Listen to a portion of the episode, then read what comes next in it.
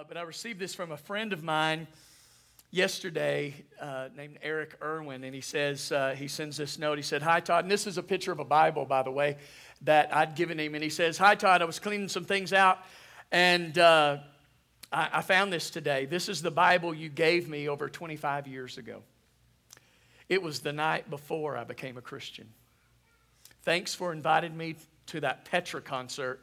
Petra was a, is a Christian rock band, was a Christian rock band. I think they retired, so they're old. They, they still rock, but, but they're old. Uh, thanks for inviting me to that Petra concert and being the reason I came to Christ. And so, listen, I just want to encourage you. You know, the video showed you a way not to share your faith, right? But uh, you know what? Never underestimate the power of a simple invitation. Amen. Just invite someone. Invite them to a Christian concert. Invite them to church. Uh, invite them to the, the couples relationship intensive we're going to do over the next three Sunday nights starting next week. But just simple ways that you can just reach out and invite someone. And it's amazing what God will do. Now, the rest of the story is this buddy of mine, Eric, um, who gave his life to the Lord over 25 years ago, he now pastors a church in Amarillo, Texas. So, how cool is that? Amen. So, you really can make a difference. You ready for the word? Let's stand to our feet, take our Bibles in our hand. Let's make our confession loud and strong. Come on, this is my Bible. It is the Word of God, and I believe it. I have what it says I have. I can do what it says I can do. I am who it says I am. I am accepted in the beloved, blessed to be a blessing, a chosen generation, destined to reign in Christ, empowered to make a difference, and forgiven of all my sin. If you believe that, shout, That's me. And you may be seated. And we're continuing our series called The Big Ten. The Big Ten. And today we're going to take a look at number three as we rediscover 10 values that build strong families, strong marriages, and a strong walk with God. And come on, isn't that why we're here? Isn't that what we want? Right? Now, we talked about the first two. Now remember, the first one was you got to put God first. F I R S T. Now you remember how to do that? Letter F, you got to put him first what? Financially. I. In your interest. Y'all aren't doing near as well as first service. Come on, you better pipe up a little bit. Come on, you got to put him first. Letter F, how? Oh, that's better. I. In your interests. R. In your relationships. S. In your schedule. And T in your troubles. Awesome. And then last week we talked about how uh, you can accept no substitutes. Anything or anyone you put before God will ultimately disappoint you, dominate you, and can eventually deform you. But when God is first, then He delights you, He brings fulfillment. He delivers you, He brings freedom. Amen. He develops you, he produces fruitfulness. He enables you to bring forth that purpose and destiny, that reason He put you on this planet to begin with. So today we're going to look at the third commandment, the big ten. And we can really sum it up in one sentence. God says this Take my name seriously. Take my name seriously. Now, Paul Dickinson, true story, interesting fellow, he has written a book called Names. And he has this hobby of collecting strange uh, and unusual names. Okay? And he says some, sometimes names can seem to be prophetic. For, for instance, in 1941, there were two men who were executed in the electric chair. I know that's kind of a, a downer, isn't it? They were electrocuted in the electric chair in the Florida State Penitentiary, and their names, true story, their names were Will Burn and Frizzle. True story. Recently, there was a Montreal window washer who died by accident falling as he was washing windows, and his name was Will Drop. True story. Others, he says, their names, uh, their names, it's like they were destined for certain occupations. For example, Joe Bunt became a baseball coach. Dan Druff became a barber. That's really his name. I'm not making these up. Jeff Treadwell became a podiatrist. Goforth and Ketchum, two guys were police officers and eventually became partners. O'Neill and Pray became partners in church equipment. Zoltan Ovary was a gynecologist. I think this one's my favorite right here. P.P. Peters. He was a urologist. And Will Crumble was a plaster contractor. So there's a lot in a name. So what's in a name? God says there's a lot in a name, especially when it's His name. And so in Exodus 20, verse 7, He says, You shall not misuse the name of the Lord your God. You shall not misuse the name of the Lord your God. Now, George Barna did a survey recently, and he found that 66% of all Americans admit having taken the Lord's name in vain. Now, most of the time when we think about taking the Lord's name in vain, we think of using it as a swear word. We think of saying GD or Jesus Christ or something like that. But there are actually five ways that you can misuse the name of the Lord, and we're going to talk about those this morning in just a moment. But God is very serious about his name. And there's a reason why, because God says that your name represents three things. Your name represents three things. Number one, it represents your reputation. It represents your reputation. You've heard people say he's making a name for himself. You've heard that saying, right? So when somebody has a good reputation, they say he's got a good name. When someone's got a bad reputation, he's got a bad name. When I say one of the following names, you automatically think of their reputation. You ready? Hitler, Martin Luther King, Elvis, Madonna. You not only think of their craft, you not only think of, of, of what they're known for, but you also think of the reputation that follows them. No wonder Proverbs 22 1 says, A good name is more desirable than great riches, and to be esteemed is better than silver or gold. So your name represents your reputation. Number two, it represents your character. What you are cannot be separated from what your name is once it's identified together. In fact, oftentimes in Bible times, now we name our kids, they pretty much require us to do that before we take them home from the hospital. But throughout Bible times, they would often name their kid after they grew up a while and they could notice their character or their personality traits and name them accordingly, like, like justice or, or honest or whatever. And Speaking of that, we, uh, we had high hopes for our kids. And so I want to give you a little insight in how we named our kids. Our oldest, Christy Michelle. Christy is the female form of the word Christ. And Christ was not Jesus' last name, like Todd Nelson. Christ was his title. And Christ simply means anointed. His Jesus was anointed by God. Amen? To go about doing good and, and deliver all who were oppressed by the devil, right? And so Christy is the female form of Christ. It means anointed. And then an interesting note anytime you add EL to a name, okay, it you automatically include God. For example, Dan means judge. But when you turn that into Danielle or Daniel, it means God is my judge. Christy's middle name is Michelle, the female form of Michael. Mike means who is like. Michael is who is like God. Michelle is the female form of that name. It means who is like God. So Christy's name means anointed who is like God. We had high hopes. Actually, she's lived up to that name. We're very proud of her. Okay, Andrew Ryan, our, our middle boy who was up here playing the drums. Now, he was born 10 weeks early. They didn't think he was going to make it. He was three pounds and three ounces when he was born. And they had to deliver him by emergency C section. Shelly was literally bleeding to death when they pulled him out. She had to have blood transfusions, and uh, they, had to, they didn't have a neonatal unit here, and so they had to fly him to Cook Fort Worth Children's Medical Hospital. And we named him Andrew Ryan. Now, Andrew means man warrior. man warrior. Okay? Ryan means little king.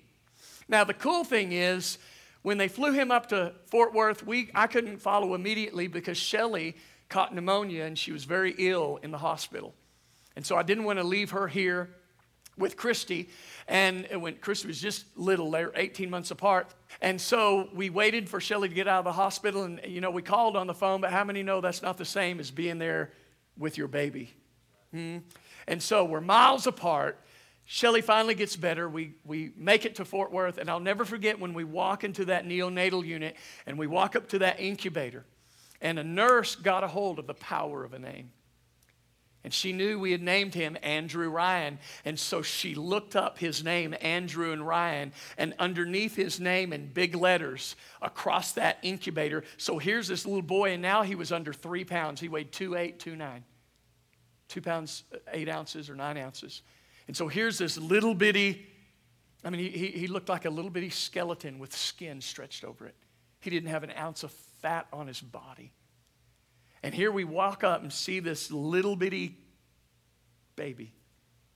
And in big old words is man warrior, little king. And you know what? Man, I was never so glad that we named him that.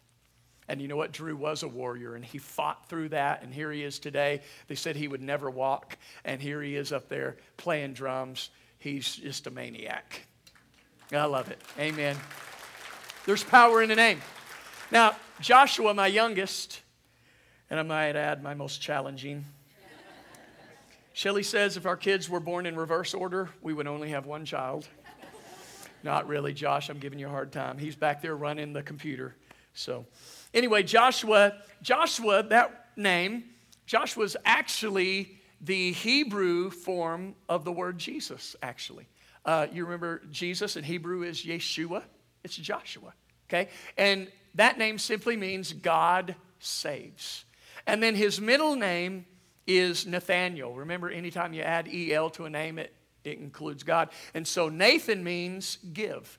Nathaniel means God gives. Now, here's, here's the cool thing about that Joshua was born a year and a day after Shelly had her second mis- miscarriage.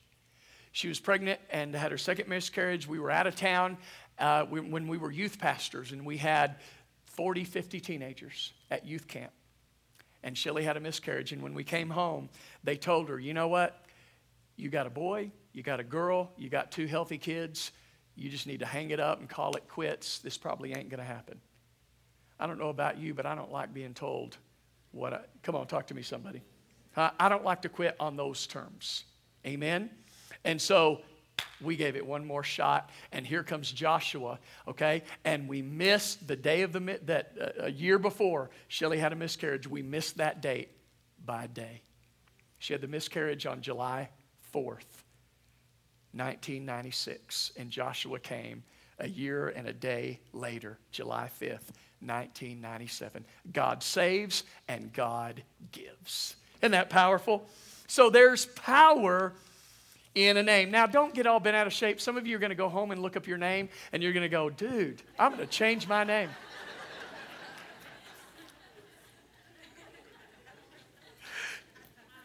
Can I tell them what your name means?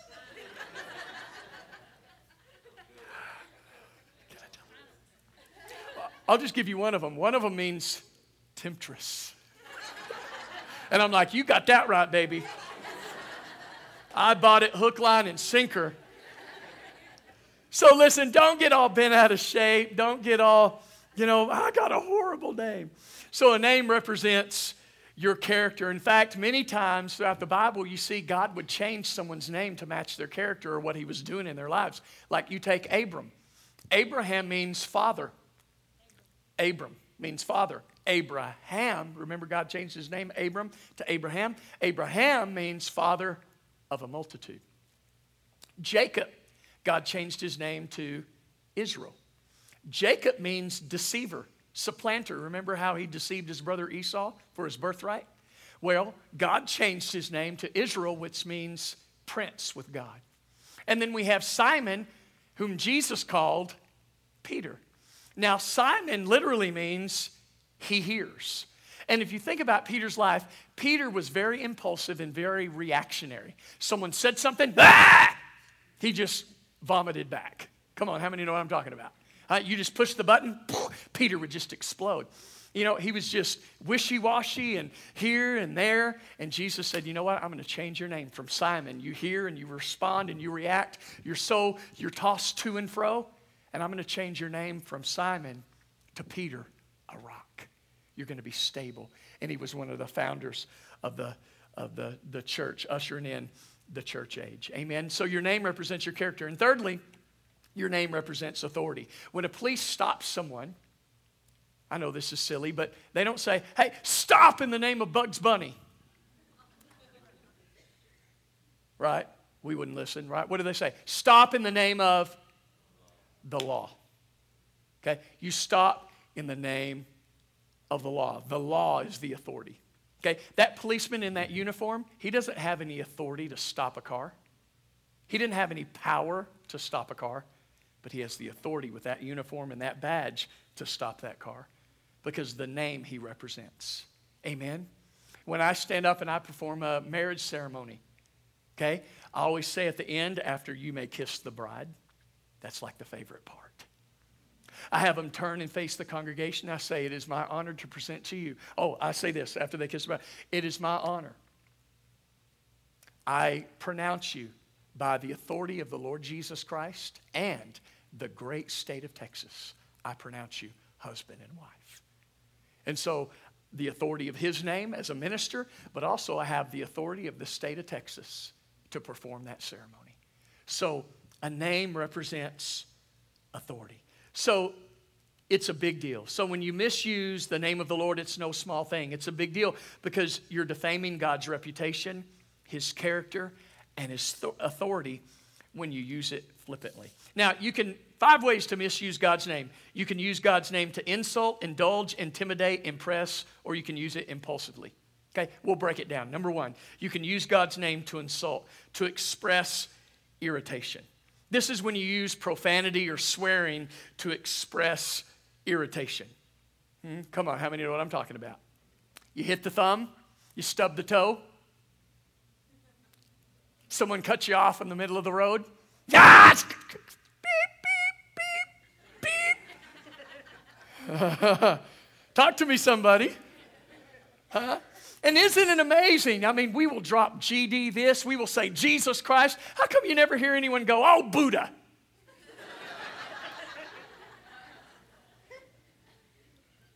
or what about, oh, Muhammad?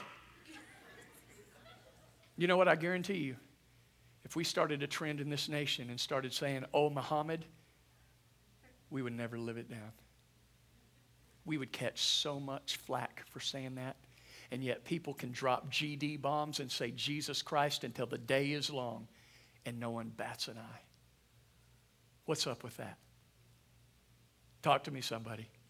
See, we need revival in our nation. Huh? And listen, you need to realize too, all your little, just because you don't say the word, just because you put an initial, you know, it's not like people don't know what you're talking about. Yeah, I follow you on Facebook. I see all the LMAO.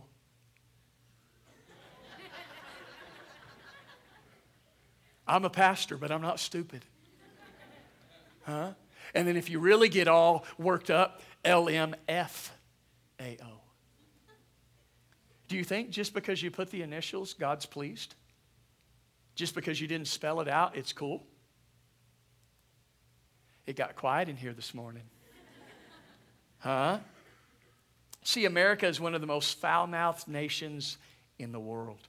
Do you know that today in some movies, you know, a movie normally could be rated PG or PG 13, but because rated R movies sell more, they throw in, intentionally throw in cuss words to bump it up to a rated R, uh, uh, R rating so they can increase sales.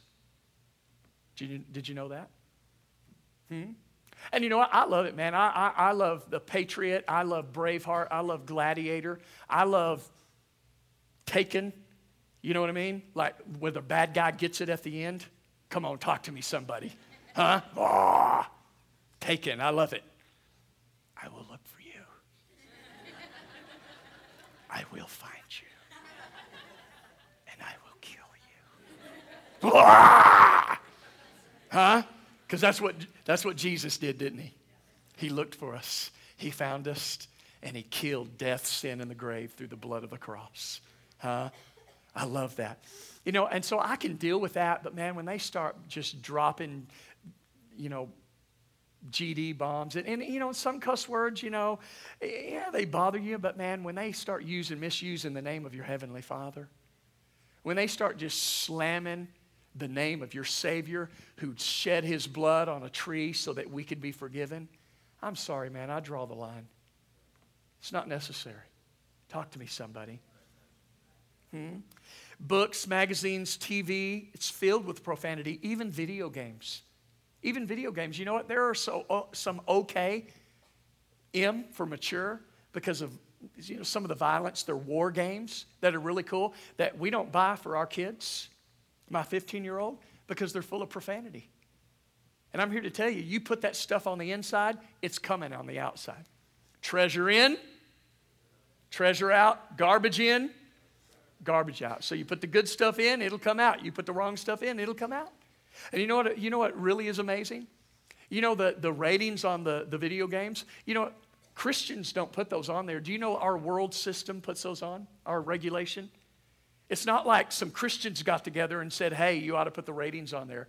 The world says, we're going to put an M rating on this game, and if you're below 18, you shouldn't play it. That's the world's value system. And you got parents who buy M, rated M, mature games for their elementary aged kids. I'm appalled. It is appalling. And so you got a first grader, a second grader, a grader, a third grader playing M games. And these are these are kids in church. And so if you think about it, the world has a higher value system than believers.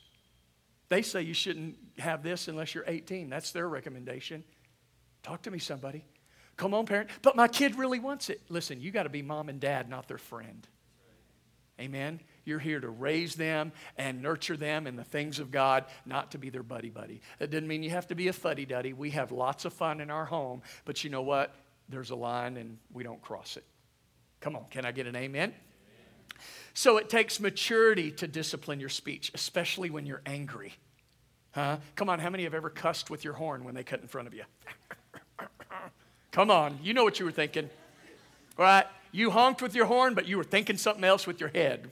Huh? We've been there. It takes discipline not to swear. It shows maturity and self control by not doing that. But people use God's name to insult and express irritation. I'll never forget when Joshua was just little bitty. He's four or five years old. He's in children's church. And you know what? The great thing, I guess, it's a two edged sword. The great thing about pastor in the church and you have small kids, it's a built in accountability system. Because whatever you do or say in front of them, they will tell all. How many know what I'm talking about? Huh? And I'll never forget, Joshua was in children's church. He was just four or five years old. And Shelly and I had a discussion that week. Come on, anyone ever have discussions? Okay, we had a fight. Okay? We had an argument, and uh, it was pretty hairy. And so uh, they asked for prayer requests, and Josh was like, You need to pray for my mom and dad. They've been fighting all week. I'm like, Listen here, kid. I brought you into this world. I'm going to take you out. Huh? It's great. And then one time, Shelly, you ever see those, those plastic strips like, like they're on over like power tools or boxes where they don't want you to pop open the cardboard box and maybe take the product? So they have those plastic strips, usually going this way and then the other way. You know what I'm talking about? Okay, to secure the item. Well, Shelly had, had bought something that had one of those strips, and instead of getting a pair of scissors and just cutting it, all she had readily available was a screwdriver. So she took the screwdriver and was going to poke it through the tape, thinking because of the tension and pressure, it would pop it and it would snap open. Well, it didn't. It just went through the middle of it. So she got this bright idea and she said, You know what? I'm just going to twist this screwdriver and eventually it'll snap. So she takes that screwdriver and, but it doesn't snap. And she loses grip of the screwdriver. It comes reversing the other way, man, and jams her right in her hand. And she goes, ow, ow, ow, ow, ow, ow, ow, ow, ow, ow. Really, that is what she said. And so Joshua, he didn't say anything. He didn't come into the room and check on Shelly, see if she was okay. But next Sunday at church, does anyone have any prayer requests? Joshua says, Yes. You need to pray for my mom. She hurt her hand and went, ow, ow, ow, ow, ow, ow, ow, ow, ow. And Shelly said, I am so glad that that is what I really said. Come on, talk to me, somebody, because they will repeat whatever you say. And I love what sometimes watching Shelly play tennis. Uh, here's Shelly's cuss word right here. Okay, she'll hit the net. You ready? Ah! She says that a lot, I've noticed. No, not really. Ah! That's it. Okay? So people people you take God insult God's name by expressing their irritation. Number 2, we use God's name to indulge our flesh and we make excuses for not doing the right thing. We excuse ourselves and we blame God. Proverbs 19:3, I love this. It says, "People ruin their lives by their own stupidity, so why does God always get blamed?" That's good, isn't it? People ruin their lives by their own stupidity, so why does God always get blamed? God gets blamed for a lot, doesn't he? We say things like, "Well, I didn't feel led." Well, I, I quit my job. You know, that boss was really mean. Now, I can't pay the rent, but I just didn't feel led to work there anymore. Well, honey, don't quit until you have another job lined out. Hmm? And then they come to church and they need help. Sorry, we don't feel led to help you.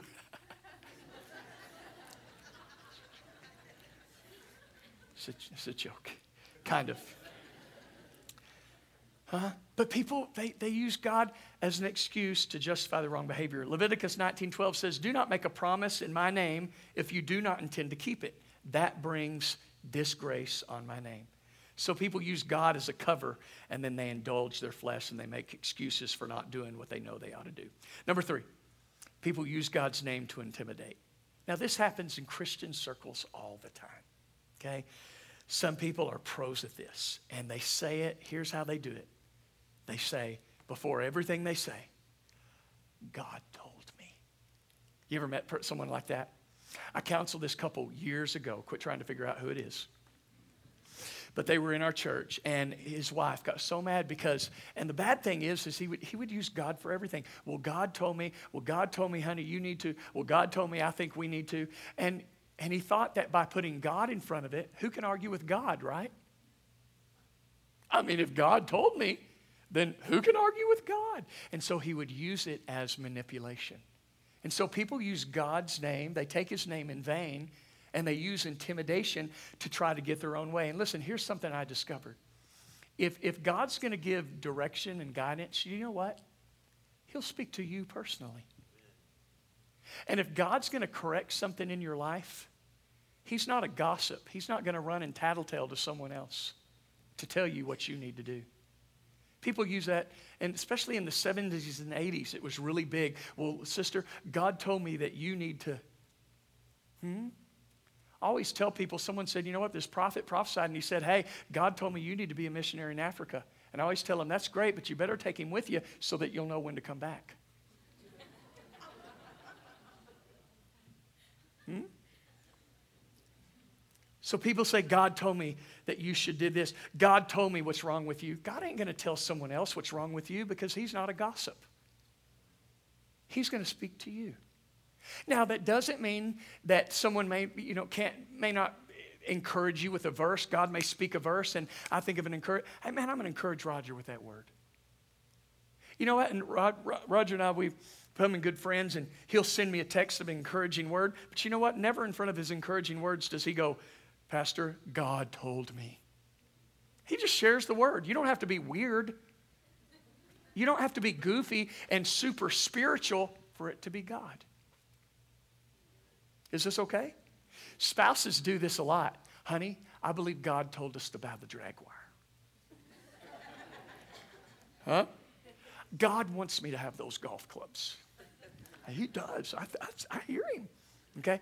Now, talk, get into agreement. Don't use God as an excuse. Don't use God to intimidate and to get your own way. You know in the world, do you know what they call that in the world? Forgery. Forgery is when you use somebody else's name to get what you want. We have a lot of spiritual forgers today in the world. So you got to be careful. Number four, we take God's name in vain by trying to impress. Why do people swear? Especially when you're younger. It's not only because they lack emotional control, but one of the main reasons is they do it to impress others. Come on, do you remember you were in third or fourth grade? You were just learning.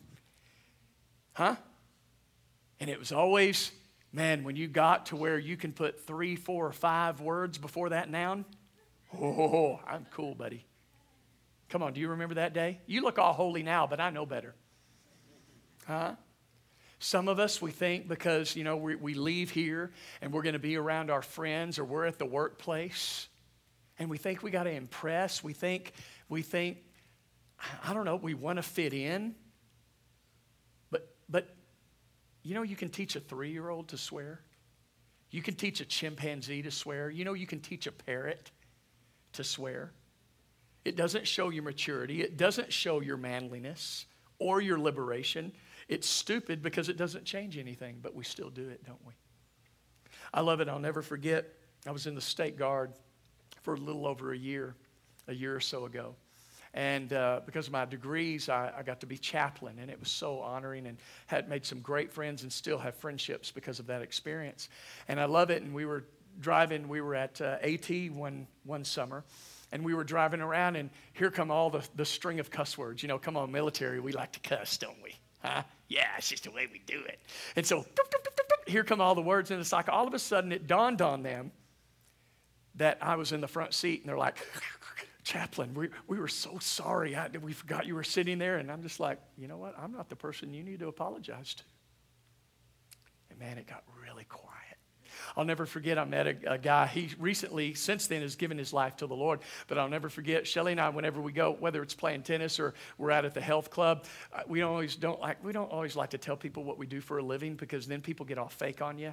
You know what I mean? Like if you tell them, like they talk normal, but then if you tell them you're a pastor, then they're going, "Oh, good to meet you, brother." Oh, dude, you didn't call him brother. You're just calling me brother because you think that's, you know what I'm talking about? People get weird, okay? And they think it's respectful, but they just get goofy and they get weird. Maybe they get uncomfortable. Anyway, I was in the health, uh, in the uh, steam room. And uh, this guy's talking, and we're carrying on conversation. And man, he's dropping F bombs, he's dropping GD bombs, he's dropping it. And I'm not saying a thing. I, yeah, really? Yeah, we're just talking. And then here it comes around. So, what do you do for a living?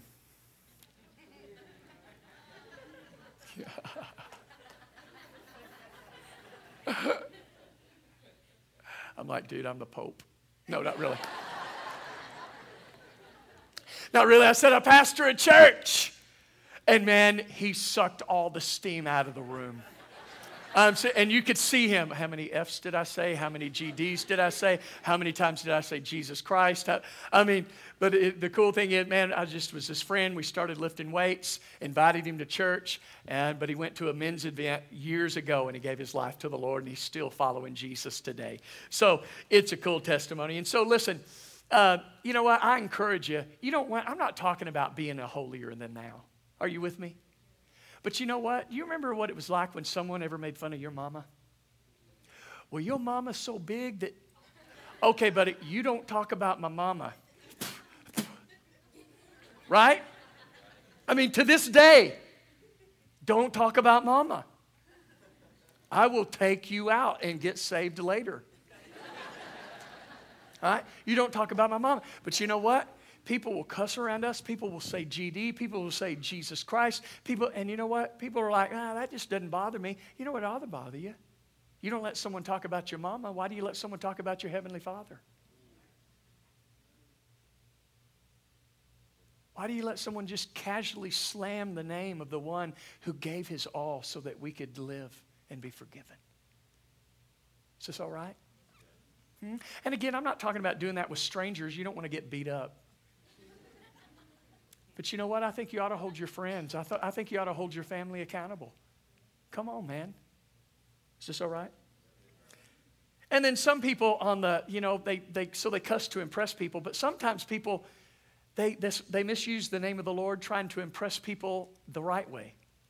You know, but they just, they think that if they use Jesus the right way as many times as they can, or if they after or after every sentence, man, that was a good shot. Praise the Lord. Oh, that was a great hit. Glory to God. They think that you got to put some Christian phrase in everything you say, and somehow, some way, that makes it more spiritual. How many know that's not more spiritual? That's just annoying. Talk to me, someone. So you don't have to be weird. And young believers are like this. They just think they have to, they use this spiritual jargon for everything, and they come across as more spiritual. No, listen, talk doesn't impress me, lifestyle does. Talk doesn't impress God, your lifestyle does. Titus 1:16 says, "They claim to know God, but by their actions they deny him." They claim to know God, but by their actions they deny him. Amen. Matthew 15, 8 and 9, Jesus said, These people honor me with their lips, but their hearts are far from me. Their worship of me is pointless. The message says, These people make a big show of saying the right thing, but their heart isn't in it. And so you don't have to do that to impress. And then, fifthly, people use God's name impulsively. They just do it. Impulsive means you just don't think about it. You ready? Here's the biggest one. You ready? OMG. Did you see that? OMG. Sally's pregnant. Oh my Lord. And you know what we do? We reduce the name of God and we reduce the name of the Lord, our Savior, to just a catchphrase, filler in conversation. Is this all right? Do you know that in Old Testament times, the name for God in Hebrew had no vowels? And the reason they didn't put any vowels in it was because if a word doesn't have a vowel in it, you can't pronounce it. And they deemed God's name so holy that mere man was not worthy enough to utter it. That is the awe and the respect they had for the name of God. Are you with me? Now, I'm not talking about that we should not be ashamed or afraid to mention his name. Man, God really blessed me, or Heavenly Father, I love the Lord Jesus. He changed my life. We don't need to be ashamed to use his name, but you know what? We don't want to reduce God to, to an exclamation point. OMG. Hmm? We don't want to just use God's name as filler. So, how can we use God's name correctly? And by the way, there are incredible blessings for the person who honors God's name. So, in order to honor his name, you got to reverence God's name continually. Treat it with utmost respect. Use it carefully. Use it lovingly. Use it as an act of worship, but don't just let it slip out flippantly. Amen? Psalm 29 2 says, Give to the Lord the glory due his name. So honor God's name. Psalm 61, verse 5 says, You, God, have given me the blessings you reserve for those who reverence your name. Number two, represent God's name clearly. Represent his name clearly. Reverence it continually and then represent God's name clearly. 2 Timothy 2:19 says a person who calls himself a Christian should not be doing things that are wrong. Our lifestyle can misuse the name of God. Now listen, how many know we all blow it? Both of my hands are up. We all blow it. I do too. We say things we shouldn't say. We do things we shouldn't do. The key is you repent. You keep short accounts with God. You repent and ask for forgiveness quickly. Amen. But I'm talking about people who, you know what? They're a Christian, but in name only. And they can, it seems like they say whatever and do whatever, and it never even bothers them. And the Bible says that our lifestyle, when we live like that, we misuse the name of God. We misrepresent Him. You know what? There are two reasons why many people never come to Christ. Number one, they never met a Christian, they never met a true, authentic, genuine believer to share the love of God with them. You, want the, you know what the number two reason is? They did meet one. They did meet a so called Christian, but their life wasn't any different. And so they thought, man, if that's what it means to be a follower of Christ, what's the difference? You don't have any more peace than I do. Someone shared with me after the first service a story about Muhammad Gandhi. Mahatma Gandhi. Do you know that he had read through the Bible beginning to end and was convinced that Jesus was the way, the truth, and the life? And he was ready to follow Jesus until he walked into a church in Africa. And they wouldn't let him in because he was a black man.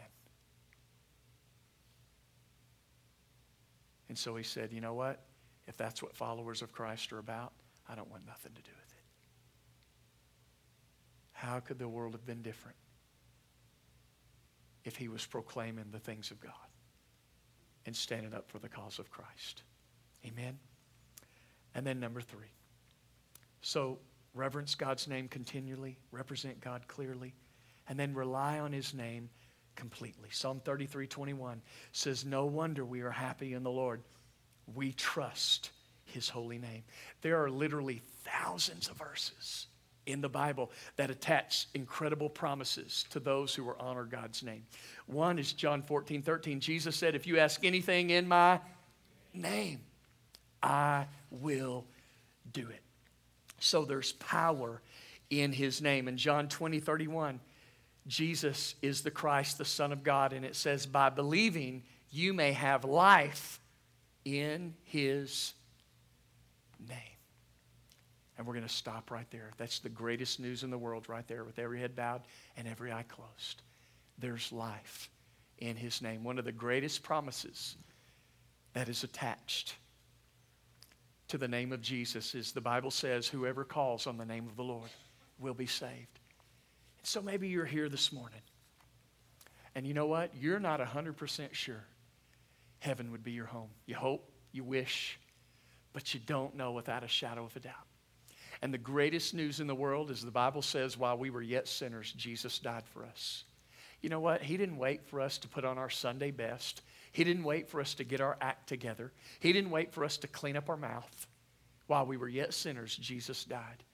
And he shed his blood on that tree. He was buried, and three days later, he rose again, and he stands at the door of your heart and he knocks. But you got to open up that door and let him in. Listen, I'm not asking you how often you go to church. I'm not even asking you if you believe in God. The Bible says the devil believes there's a God. But has there ever been a defining moment in your life where you received Jesus as your Lord and Savior? If not, I want to pray for you. You may be here this morning and say, Pastor, I've done that. I've asked Jesus to come into my life. But you know what? Many times your mouth will give your heart away. Jesus said, out of the abundance of your heart, your mouth speaks. And so, you know what? Maybe your speech hasn't been the best. And I don't know about you, but I don't remember. I remember when I was a kid, I said something I shouldn't. My mom would make me eat a bar of soap or take a bite of soap. But you know what? Soap can't clean up your mouth because your mouth is connected to your heart. And that's why Jesus came and shed his blood to give you a new heart. And so maybe your mouth has given away the condition of your heart. Maybe you, you, you, you, were following the Lord, you were living for the Lord, but you know what? You just got away from his lordship in your life, but you took a step in the right direction. You came to church this morning. Maybe you just need to take another step and recommit your life to following him again. So if that's you this morning, you've never made Jesus Lord of your life, you're not sure heaven would be your home, or you're away from the Lord and you need to recommit your heart to him again, boldly and unashamed, would you lift your hand up high? Say, Pastor, that's me. Pray for me today. I need the Lord in my life. God bless you. Anyone else, just lift your hand up high where I can see it. I don't want to